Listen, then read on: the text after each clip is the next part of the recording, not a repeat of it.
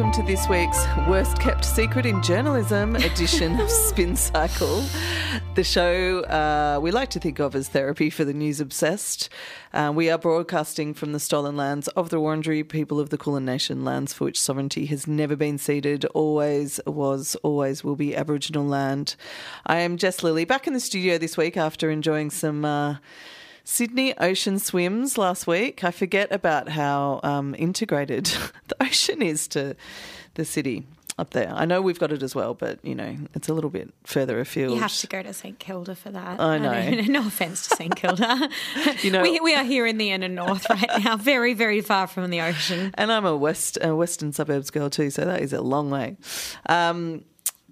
And, of course, that was the delightful voice of Rachel Withers, contributing editor to The Monthly. G'day, Rach. Hi, Jess. Charlie not here tonight. I don't know what he's doing. That he was being mysterious. No, he didn't give us an excuse. It's probably like a work party or something. Yeah, probably. The Nine Facts work party is Christmas party is tonight. Oh, is it? I was hoping we might get a little mole on the inside to give us updates. Well, though, it's probably too early yet for the carnage to...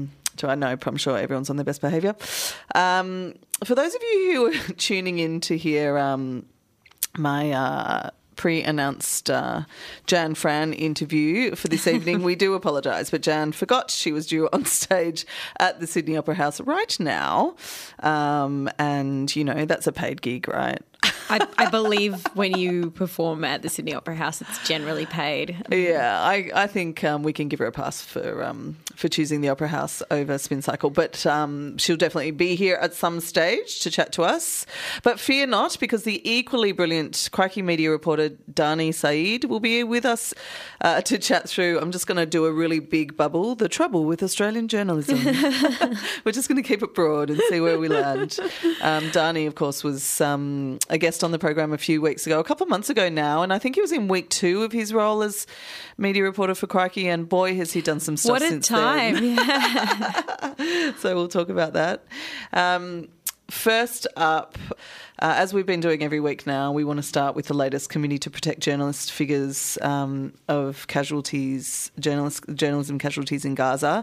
This week, the CPJ is reporting 63 journalists and media workers killed as of yesterday, 56 Palestinian, 4 Israeli and 3 Lebanese. And I just want to make a point that the only numbers that have really been going up in the last few weeks have been of Palestinian journalists and media workers.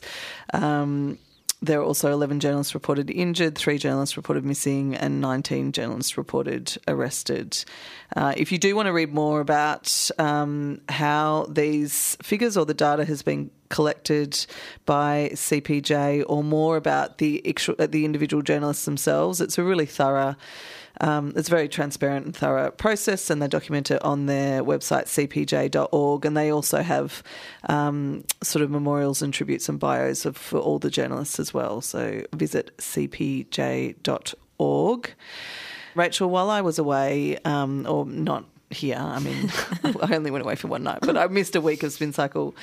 You made your debut in The Australian. I mean, yeah, I think it was my debut. And The Herald Sun. The Herald Sun as well, often alongside more illustrious names such as Jan Fran, who was almost going to join us tonight. Yeah, you know, they'd get the picture of Jan Fran, Tony Armstrong, Benjamin Law, Peter Grest. And then, yeah, no, I was often included as an afterthought. Yes, specifically, you know. It was about the journalist who'd signed the open letter. Just, yes, you know. Yeah.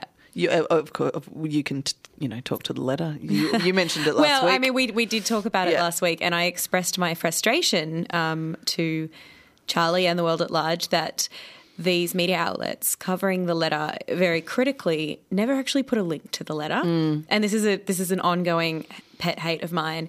When you are reporting on a press release or a letter or something and you're selecting which quotes or paraphrasing it, like, it'd be great if you could link to it just so that people can make up their own mind. Can read it for themselves, yeah. And, yeah, I will say the Herald Sun column that ripped into a long list of us for...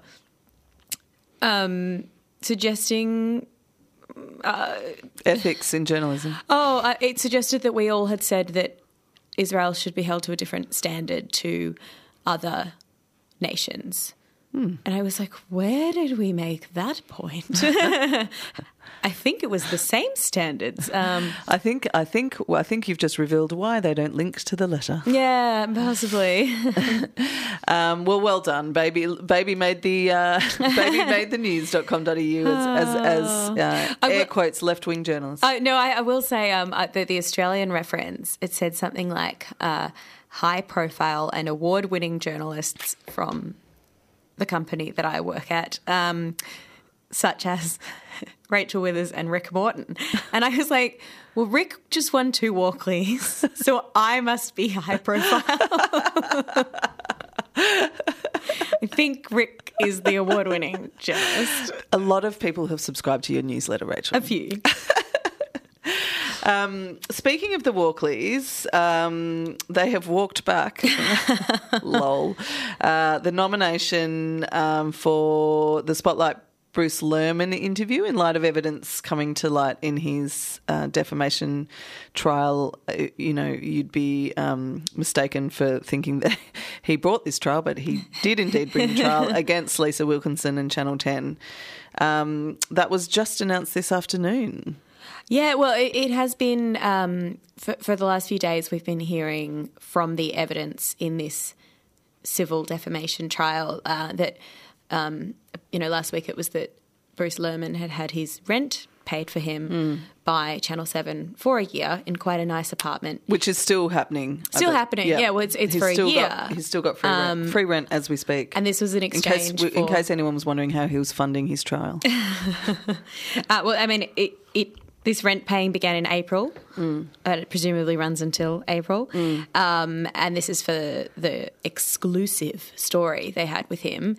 And pretty much from the moment these numbers started to come out, and Bruce said he actually didn't know how much his rent was because that's all handled by Channel 7, people immediately started to go, well, hang on, how were they nominated for Scoop of the Year when this was access journalism? They paid for an exclusive that should have not been nominated, and basically so presumably the requirements, application requirements, or to be nominated, you have to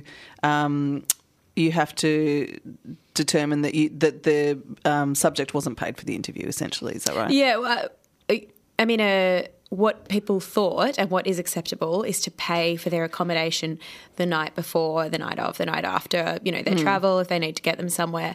And Channel 7 had repeatedly insisted that they merely paid for his accommodation around the interview. I don't have the exact... Well, the way they worded it was vague, but that's the implication. Yeah, that they didn't pay him excess of...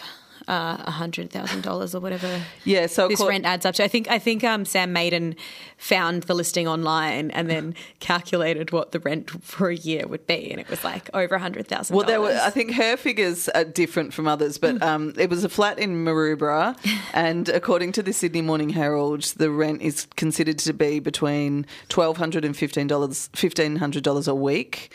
It has a sea view and a pool and a spa. So the Walkleys have now today announced that that they've... There was a statement and it said, following a review of these documents, the Walkley Foundation Board has come to the unanimous conclusion that the Seven Spotlight story, Trial and Error, was not eligible for consideration in the All Media Scoop of the Year category for 2023. As the entry did not accurately describe the extent of benefits provided to Mr. Lehrmann in exchange for interviews, information and exclusive access. I have a question that this raises for me. Seven has not been fully forthcoming with this information and it's been disqualified, but it baffles me that this was even eligible for a nomination for Scoop of the Year. How is interviewing someone and not actually realistically revealing anything new? Yes, it was his side of the story, but that's not investigative journalism. That's interviewing someone. Yeah. Even if they hadn't paid for his accommodation for a year, I still don't understand how that's a scoop. Yeah. Why? Yeah. That's... And it's quite obvious that you know, it was a very favourable interview. Mm. It was Bruce tells his side of the story. And I just don't see how that's a scoop. I mean, I guess presumably what they're trying to say is that it's a scoop because they didn't pay for it. I don't know. But, yeah, that's what I'm saying. Could have been even if the highest bidder could have done the interview, whereas they... Oh, they got it. They got it. Wow. Somehow. They got it. Convinced him to... They convinced him to have a very friendly interview. Yeah. I'm trying to find who won the Scoop of the Year, but I can't. That's a good point. We should. I want to know what beat it. Was it? Did you find it? I did. I can only find another nominee. All Media Scoop of the Year went to Josh Hanrahan and Mark Morrie from the Daily Telegraph for Kumar Taser scandal. Oh. Sorry. That's the woman in the nursing home who was tasered and died. Yes. I wasn't sure. I didn't realise that's what Kumar was. That's a pretty good scoop. That is a huge scoop. I didn't realise it was cross media. The other one that was nominated was Andrew Pobin and Jake Evans for ABC News, Lydia Thorpe, and the Bikie Boss. That's a scoop. I guess I'd say that's a scoop. Yeah. Whereas a sit down interview with Bruce Lehrmann, not a scoop. No, I don't think interviewing someone is a scoop. So, unless you asked questions in such a way that you revealed something that the interviewee did not intend to reveal, then it's a scoop. So you've embarrassed yourself on multiple fronts, Walkleys. We were talking about this. If Seven lied, yes, but no, I would say this shouldn't have been nominated. No. We were talking about this before the show, like. How can we alienate, in how many ways can we alienate the mainstream media? And I'm like, hey, I can burn all the bridges. Yeah. So I said that, not Rachel. I'm just putting that out there. Any bridges. Let's see how many bridges we can burn with our next guest. Well, we're very quickly going to just talk about open secrets. Without naming any open secrets? Yeah. So, we might bring that into to our chat as well. But I did mention that at the top of the show. I do have a habit of introducing a concept at the top of the show and then leaving it right there. And I tweeted that we would talk about open secrets. I mean, look, we're not going to talk about any secrets, but I think it's an interesting day to talk about the fact that sometimes when a huge story that could be defamatory and subject to legal proceedings in the near future breaks, often everyone acts like it was a big open secret. I mean, I think about the announcement or the incredible investigation that was. We can do that. Kate McClymont in the Age and Sydney Morning Herald published an investigation today that I think is a few years in the making into alleged activity by Alan Jones, the former radio broadcaster, who I think it's one of the really interesting things. We're not going to talk about the allegations because absolutely no doubt whatsoever that there will be defamation proceedings from someone with, you know, pockets like that. But I think what's interesting, something that you forget, like when someone's out of the media spotlight, you kind of forget the role that they might once had, but it was made repeatedly. The point was made repeatedly in the article how much power Alan Jones wielded when he was really the top of the pile in terms of those media shock jocks, and certainly incredibly aggressive when he went after, you know, people individually or communities, whether it was prime ministers, Julia Gillard, or there's he said that her father died of shame. Yes, and he also made some really horrible statements about she should have a sock stuffed down her throat or something. Something. Anyway, I can't remember exactly. Said awful things. Really bad stuff. So I think that's, you know, the point was made repeatedly, and you kind of forget how powerful he was, direct line to prime ministers and all these kind of people. And the allegations are really, really awful. And that's as much as we'll say about that. But he denies them. He denies them. Yes, thank you. We will say that.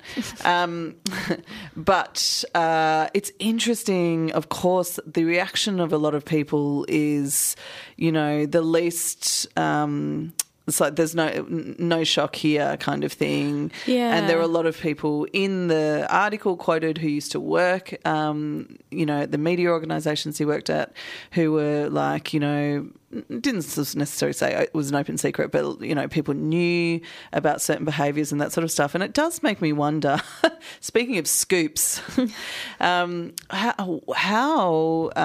people can turn a blind eye to evident behaviours. Well, clearly people who work around this person could, or around any alleged perpetrators turn a blind eye. But I think when it comes to the media open secrets, there are certain rumours that remain well-known rumours amongst a certain media class. And I'll say I had not heard the particular rumours that were reported today in the Sydney Morning Herald and The Age, but people immediately like, oh, yeah, everyone knew that, true or not.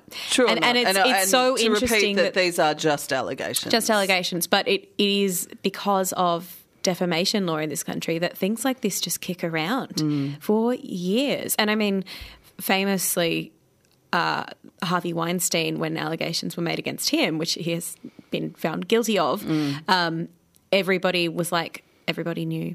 There were posters around Hollywood of Meryl Streep with "She knew" over her eyes. And, like, again, I didn't know. Someone should probably tell me some of these open secrets. I don't. I'm really bad at keeping secrets. But do. But the thing is, the defamation laws, and especially when it's someone so powerful and so litigious, these things stay under wraps, so only people in the know get to know, and then only journalists like Kate McClymont who can do the work and have probably a massive legal team behind them to check it, to make sure that it is as watertight as possible. That is the only way to get these things out there. And we've seen it go wrong when some media outlets in this country have taken an open secret and really wanted the scoop. And not done it right, and then lost the defamation case. Reported too early, or reported on rumour rather than actually going. I think also, though, I mean, we do challenge a lot of media behaviour on this show, but it talks to as well the absolute value of investigative journalism. Oh, so and important. Of these legacy news and media organisations actually putting the funds and the resources and the time into these investigations, Oh, absolutely. And, I think the Walkleys, for all our mocking of a particular Scoop of the Year nomination, did recognise some incredible investigative journalism over the last 12 months. You'll get an invitation one day, Rachel. I boycotted this year. Oh, see, there you go. I'm not cutting the ties on your behalf. You're doing it for yourself. Melbourne's own Triple R. Daany Saeed is the media reporter with Crikey, and when we last spoke to Daany, I think it was in week 2 in the job. He's since created one of the most discussed lists in the Australian media in recent times. Discussed.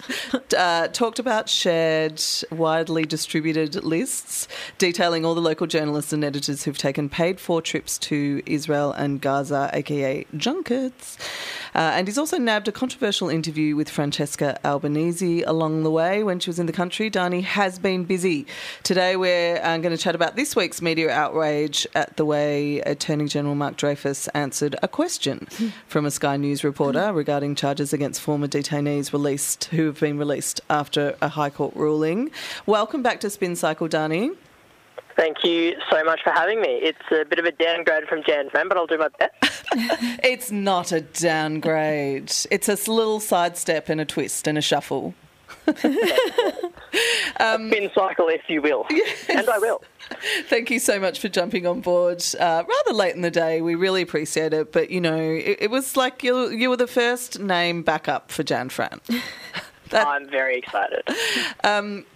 So it's been a couple of months now in the hot seat, in the media role at Crikey. How are you settling in? I'm loving it. It's great fun. My team is amazing. Gina's a fantastic editor. I've got some great friends. So that's lots of fun. And, you know, people... Except that Charlie. And Charlie, and yes, Charlie. I hate him. And you've annoyed some people along the way, so that I count as a big win. Let's see who else we can annoy tonight. No. Before we get into the Mark Dreyfus affair, I think it's... Rachel and I were talking before this, how important it is to add some context. Could you take us back a step or two and fill us in on the High Court ruling in question relating to indefinite detention and how and why it came about? Yeah, absolutely. So to sort of put all of this into context, we've got to go back almost 20 years. So basically 20 years ago, in 2004, there was a High Court ruling on a Palestinian man, a stateless Palestinian man named Al-Kateb. And basically Al-Kateb was born in Kuwait to Palestinian parents who lived there before the Nakba. And what happened is, as a result, Kuwait's nationality laws don't give you nationality by birth. And so as a result, in the 90s, when Palestinians were expelled from Kuwait sort of during the Gulf War era, Al-Kateb found himself stateless. He came to Australia by boat. And as a result, he was indefinitely detained as an unlawful, I've got to be careful with my language here, but I'm not going to be, as an unlawful refugee. Or as an unlawful migrant. And so the High Court ruling on his case in 2004 meant essentially, and the High Court ruling was a landmark decision because what it did is overruled this idea that you could, overruled our initial doctrine on, or our standing doctrine on indefinite detention. And Al-Kateb basically said that we could have indefinite detention in this country. Okay. And that overruled sort of a principle from a case called Lim. That has sat for 20 years, and obviously from 2004 to this year, there's been a lot that's happened in the nation's refugee discourse, in our refugee politics. We've seen sort of, that was just following Tampa. We've had, we all decide who comes to this country, the terms on which they come. We've had the reintroduction of mandatory offshore detention. We've had the shutdown of Manus, the introduction and the shutdown of Manus and Nauru. And so what we've had now, sort of this decision recently, which was actually, and it was also a new High Court bench that introduced it. Justice Beach Jones had his first case on the High Court, sort of being elevated from New South Wales, and this was his first decision, which is huge. But basically what this case that has just come through the court sort of as of the last month or so is the overturning of Al-Kateb, and specifically and basically the basis on that is our Constitution says that Chapter 3 Constitution says that you can't detain people if you don't have the courts can't detain people only the courts can detain people. You can't detain people on a punitive basis without having convicted them of a crime, which is otherwise quite reasonable. So it takes away the right of governments to change laws without a court's ruling, to decide to detain someone without a court making that call, because it's up to courts. Exactly. Yes. Exactly. And so Al-Kateb was overturned in this most recent decision, and basically we found that it was his case because he was a stateless refugee. We didn't have anywhere to send him back to. We found that he had no prospects of settlement in Australia because he had committed some crimes. I believe they might have been child sex. I could be wrong. The main case, he was a hitman. Actually, listen, let's not. No, we're not going to say. He had committed some crimes. Let's not make up any accusations here. Yeah. But basically, this ruling meant that not only he had to be freed, but a whole number of different detainees who have been indefinitely detained because they are unable to be deported, and the government didn't want to give them a visa. All of these people had to be let out. And a lot of them have been convicted of crimes and served sentences for those crimes, but were being detained indefinitely once the period of the sentence was up. Yes. So as with any citizen of this country, if you're convicted of a crime and you're charged and you're sentenced to a certain prison, when it's finished, you are free. And yet. It is worth noting that the Migration Act does provide, in a lot of cases, it's quite, Section 401, I want to say, is quite widely construed as well in that sense. And so what it says is essentially that if you've committed crimes in other countries, regardless of, and oftentimes this is the basis for refusing visas, is if you've committed crimes in other countries, depending on the severity of those crimes, you may not get a visa regardless, and that is quite widely applied. And so a lot of those principles will apply to a lot of these people as well. Mm-hmm. Obviously, some of them are coming from, political persecution where their crimes are a little bit, hey, how you going? But but that's quite widely construed as well. So it's important to bear that in mind in terms of, how the Act operates. The Migration Act is, the best way I've heard it described was from my wonderful migration law lecturer, Mary Crock, who basically said the Migration Act is designed to not allow people to migrate. So when we're discussing this, important to, bear that in mind. Yeah. And look, we are talking about a very, very select small group of people here who are people who are already here, who we cannot legally deport. There is nowhere to deport them to legally, and therefore they are here, and the High Court is saying you can not detain them indefinitely just because you want to. How has this become a massive political issue? Well, exactly. This is basically turned into, even though it was a High Court decision, the coalition has decided to make this an enormous political issue, and because of the extreme complexity that Daany has just given us, the media has just completely eaten it up as, the government has let these people out. And criminals on the streets. And they shouldn't have done this, and they should have been ready with a way to lock them back up again. But, is that possible, Daany? It's 141, by the way. I just was... It's 141. Yes. No, I think it's 148. Oh, okay, there you go. Yeah, it goes up every now and then because another person is deemed, Oh, I see. Right, okay. Yeah. To the question, the short answer is currently no, but that could be rapidly changing. So currently no, and this is, the thrust of the interaction that Mark Dreyfus had with Sky reporter Olivia Caisley sort of over the last couple of days. But the government is rushing through legislation to amend that, essentially. And I'm off memory. Has it passed both houses? It did. It passed last night. And, it was very rushed, and we all know how good rushing laws are. I think it's important to point out that if you go to some of the more nuanced arguments in the media, it's why didn't they have whatever this is ready to go, knowing the case was coming? But it's important to note that not all of these 148 people who have been released will be put back in under preventative detention. It's still going to have to go before a judge.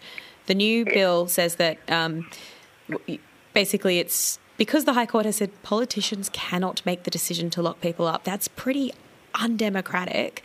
We have separation of powers. So, even under preventative detention, it's still going to be that the government must put each case before a court, and a judge must decide whether that person is bad enough enough of a risk to the community to be locked up. And yet I think... To stick with the media here, and specifically to that question, that interaction you alluded to there, Daany, the media has just refused to grasp any of the nuance. It's all, why have you put the community in danger? Why have you done this? Not bothering to differentiate between the quote unquote hardened criminals and a couple of the cases we've heard about had traffic fines in Australia, and what we saw yesterday was a press conference that the Attorney General, Mark Dreyfus, was giving alongside the Home Affairs and Immigration Ministers.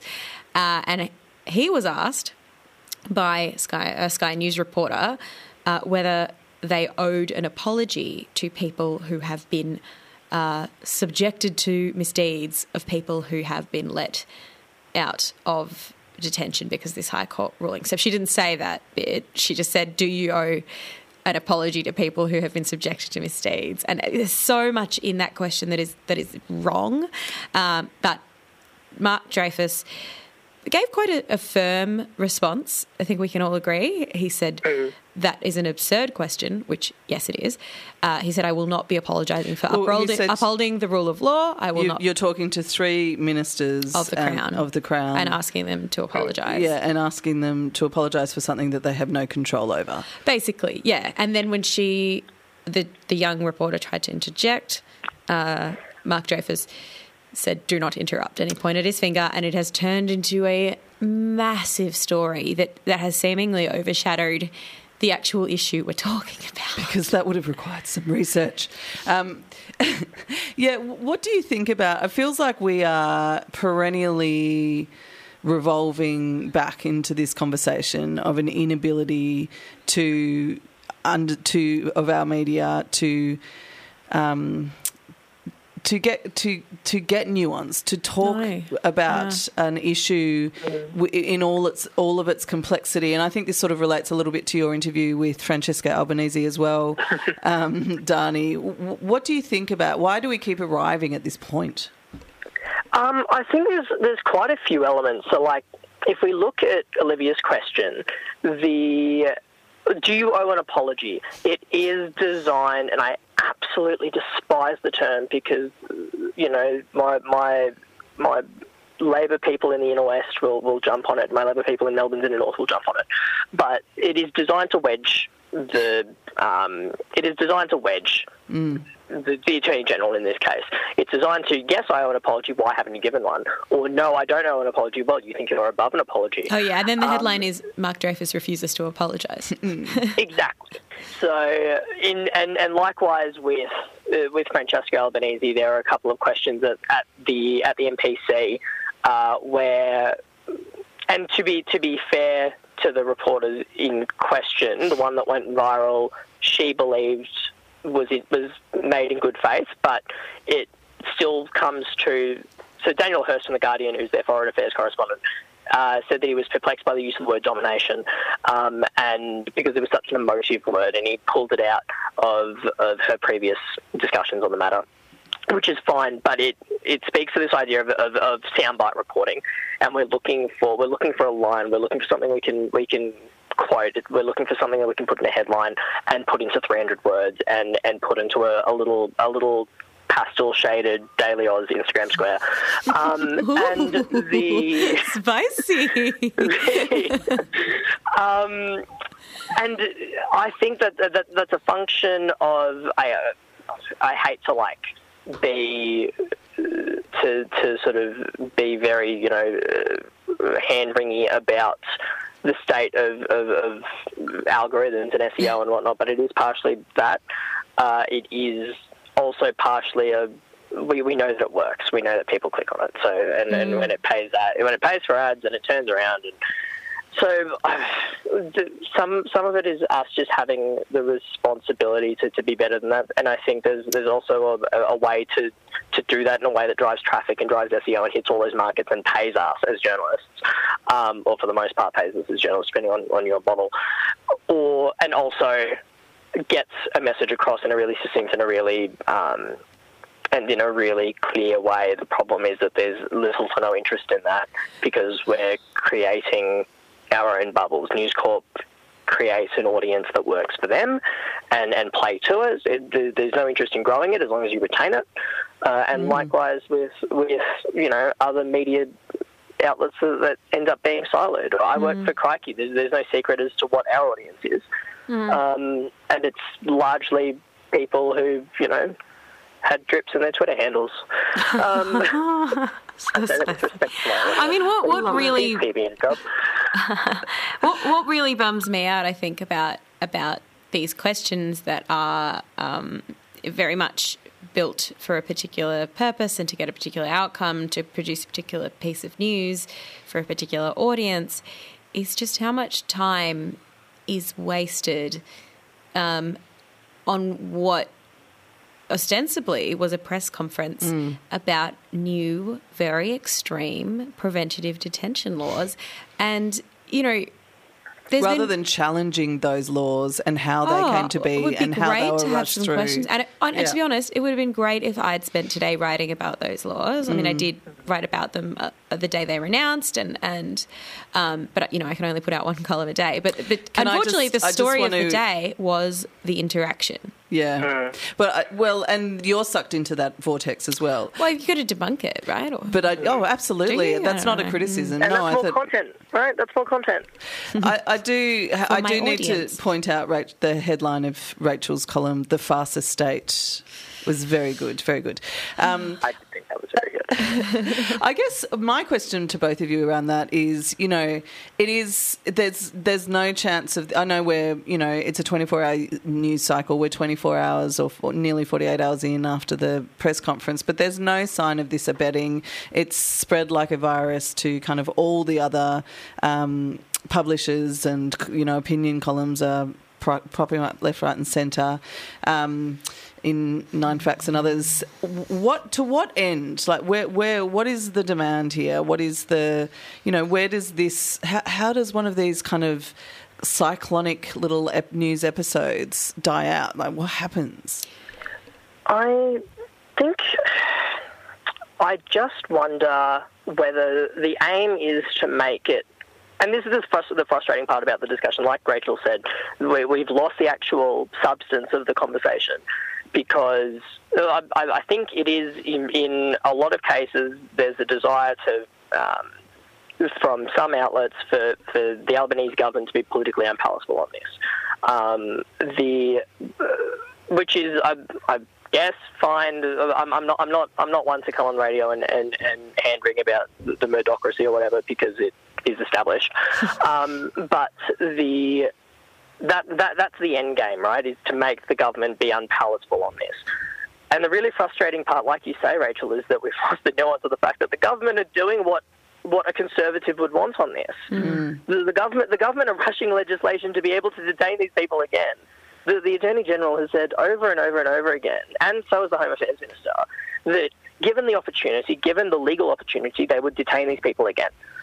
Because the state of refugee politics in this country hasn't changed for 20 years, or not substantively for 20 years, and instead instead there's an opportunity to have a go at the government and make it partisan, when the reality of it is that it's absolutely bipartisan. Oh, I mean completely, but that's because the coalition have played this game very successfully with the help of the, Murdoch media. I think this particular episode is a perfect distillation of why we can't really have any serious conversations in this country. And you know, not to quote myself, but I wrote about. You've been very good about it, I think. I wrote about this incident today, not to be like, let's get sucked into the noise, like partly to be like, this is what the noise means. But also to be like, this is exactly what they want. At no point in this 3-week horror, and I'd say today was, you know, one of the worst days, but at no point did we really get to have a national conversation about whether we actually even think we should be locking up people who we deem a threat indefinitely.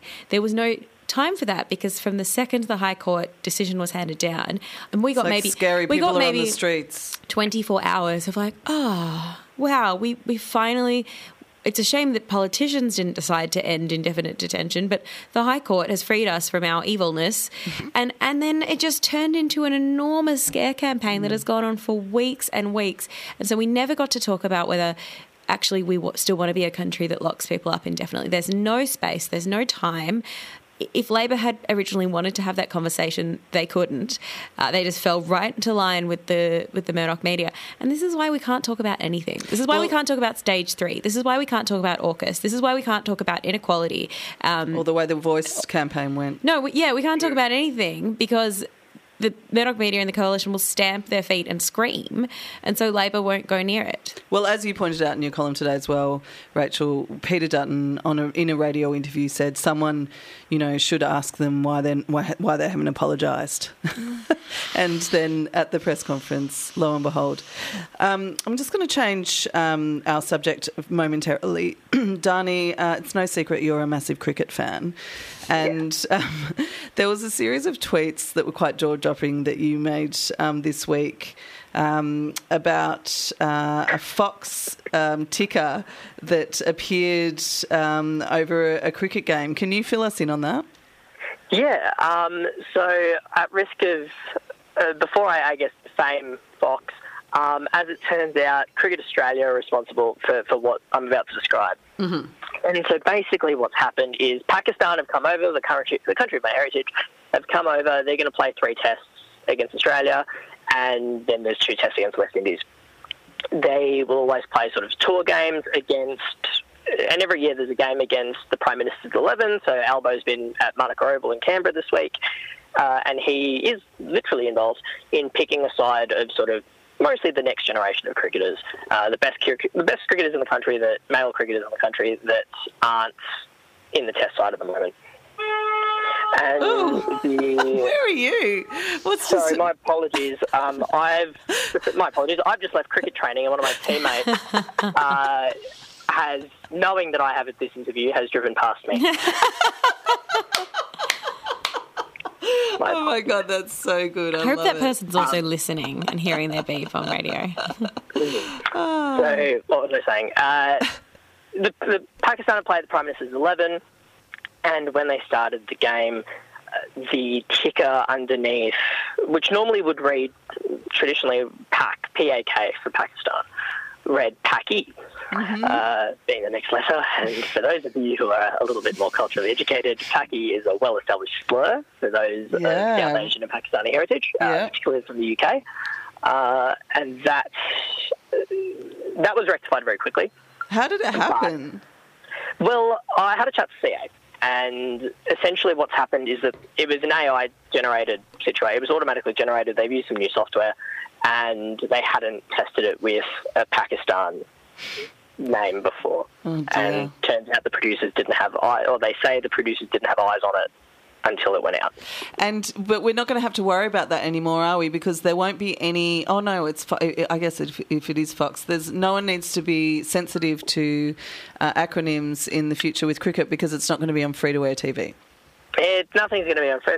We're all going to have 7,000 streaming services, and they're all going to cost $29.99 a month, and no one's going to watch anything. Yes, no one's watching anything. So what you're alluding to, for our listeners who are probably very perplexed about why I'm so upset, is Amazon have recently bought the rights to, or the Australian rights to ICC events, which includes the World Cup, until 2027. Amazon obviously have their paid-for subscription streaming service, and they've got the rights to some swimming at the moment. They don't do a lot of live sport. They do a bit more in the UK and the US. They do a little bit of the NFL, and they do a bit of the Premier League. The reason this is a problem is because we have, quite publicly at the moment, anti-siphoning laws. And basically we have laws that say that certain events have to be on free-to-air television. And most sporting events come under that. Correct. Yeah. And so events of national importance. So the Matildas weren't on the list until this week, or the last couple of weeks, and the Albanese government has made a huge deal about it. We're protecting women's sport. We're protecting your right to watch the Matildas. We're a champion of Australian sport. What the Albanese government have neglected is that, notwithstanding the fact that the Matildas were on free-to-air anyway, because the way the laws work is they give, when events are on that list, they give free-to-air broadcasters first dibs. They still have to pay for them, right? Yeah. They still have to pay for them, and if free-to-air broadcasters don't want them, then they'll go to paid broadcasters if they want the rights to them. And as a result, ODI cricket at home has been taken off that list, and so no one watches it. And now no one goes to games. And, when we were growing up, you would pack out the MCG for 70 or 80 odd thousand people to watch one-day cricket, because that's what you did in the summer. And last summer, 10,000 people showed up because no one knew it was on, because it wasn't on free-to-air television. And it is a massive part of the national identity. Albo spent his entire week at the PM11 saying as much. But his own government, or his communications minister specifically, has left off one-day international cricket from the anti-siphoning list. So we don't know what's going to happen. The Amazon may well on-sell the rights to a free-to-air broadcaster when we get mad about it, sort of later next year. I reckon you'll be leading the charge, Daany. I will be. It's our right. It is of national importance, and Australians should see as much sport of national importance on free-to-air television as we can. I just remember cricket on TV being extremely dull, but, you know, that's where we differ in opinion. But it's on TV, isn't it? Yeah, it was on TV. Thank you so much. We've been talking to Daany Saeed, the media reporter at Crikey. Please do yourself a favour and read Daany's column. It's excellent. Daany, thank you. And please, you need to make a trip down south and come and join us in the studio. I'm coming in 2 weeks, Jess. Oh, my God, we're not going to be on air. Maybe we'll have to see if we can do a special show. I would love to. Thank you so much for having me. See you, Daany.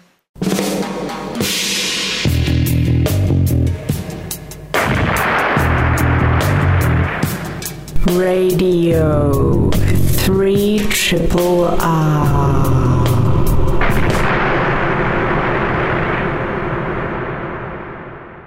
Does sort of finally feel like a little bit of summer, which is so sad that it also comes with dread these days.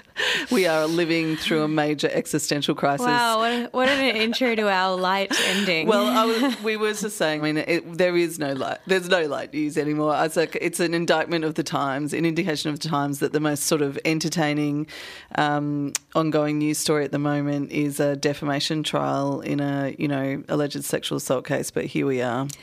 Some of the revelations in the Bruce Lehrmann defamation trial against Lisa Wilkinson and Channel 10 have just been jaw-dropping. Yeah, and I think we'll, in terms of reading the news right now, we'll take entertainment anywhere we can get. There's just a constant mantra that people are sort of repeating to each other at the moment, which is he brought this on himself. I know.